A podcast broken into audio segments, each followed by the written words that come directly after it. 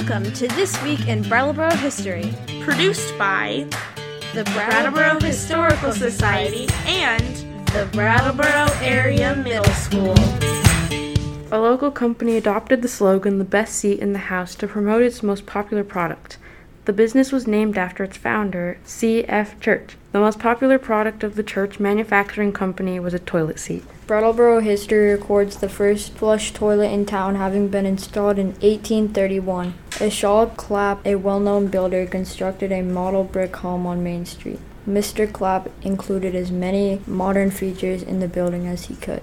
It was the first home in Brattleboro to have running water, a furnace, and a bathroom. However, across the country, indoor plumbing took a century or more to catch on. For instance, the 1940 U.S. Census revealed that more than a third of the U.S. households did not have a flush toilet. The CF Church Manufacturing Company came to Flat Street in 1920. The company had perfected an early application of a plastic like material that adhered to traditional wood products. The company began in Holyoke, Massachusetts in 1896 and originally focused on wooden beds.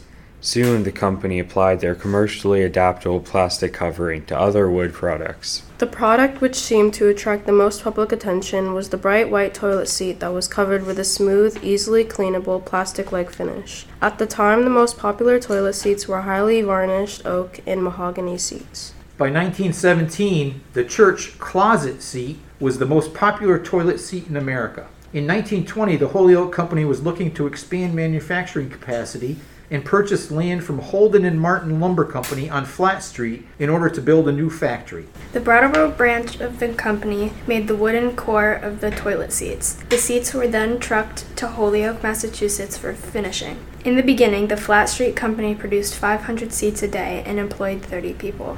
Five years later, two building expansions at the factory allowed daily productions to increase to over a thousand toilet seat cores.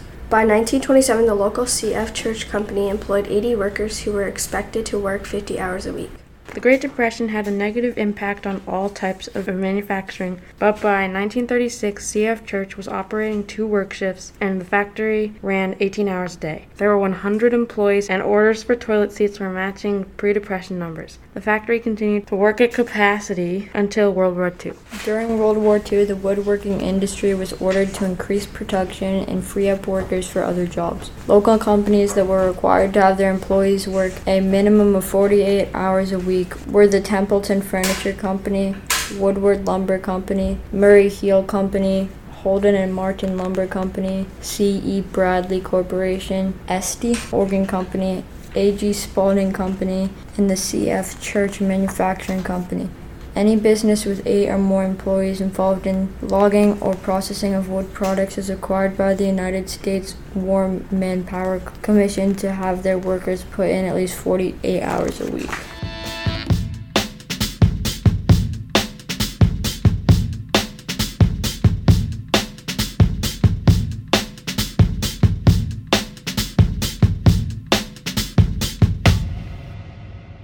Work at the CF Church factory could be dangerous. Periodically, reports of injuries made their way in- into the local newspapers. Injuries occurred when equipment malfunctioned or workers made mistakes. Many workers were paid based on upon how many C cores could be produced during their shift. This caused them to work as quickly as possible with sharp, hot, complicated machinery. Dry kilns were used to prepare the wood stock. Workers used rip saws to create appropriately sized boards. Automatic shapers, sanders, and saws were part of the production process. Workers also glued wood stock together to attain the proper shape and strength of the seats. After thorough inspections, the toilet seat cores were trucked to Holyoke, Massachusetts for the finishing plastic coating, and then on to Monson, Massachusetts for assembly with the seat and its cover. Continuous technological changes and increased competition forced the company to constantly adapt to the changing toilet seat market. In the 1920s and 30s, the cores were made of nearby hardwoods.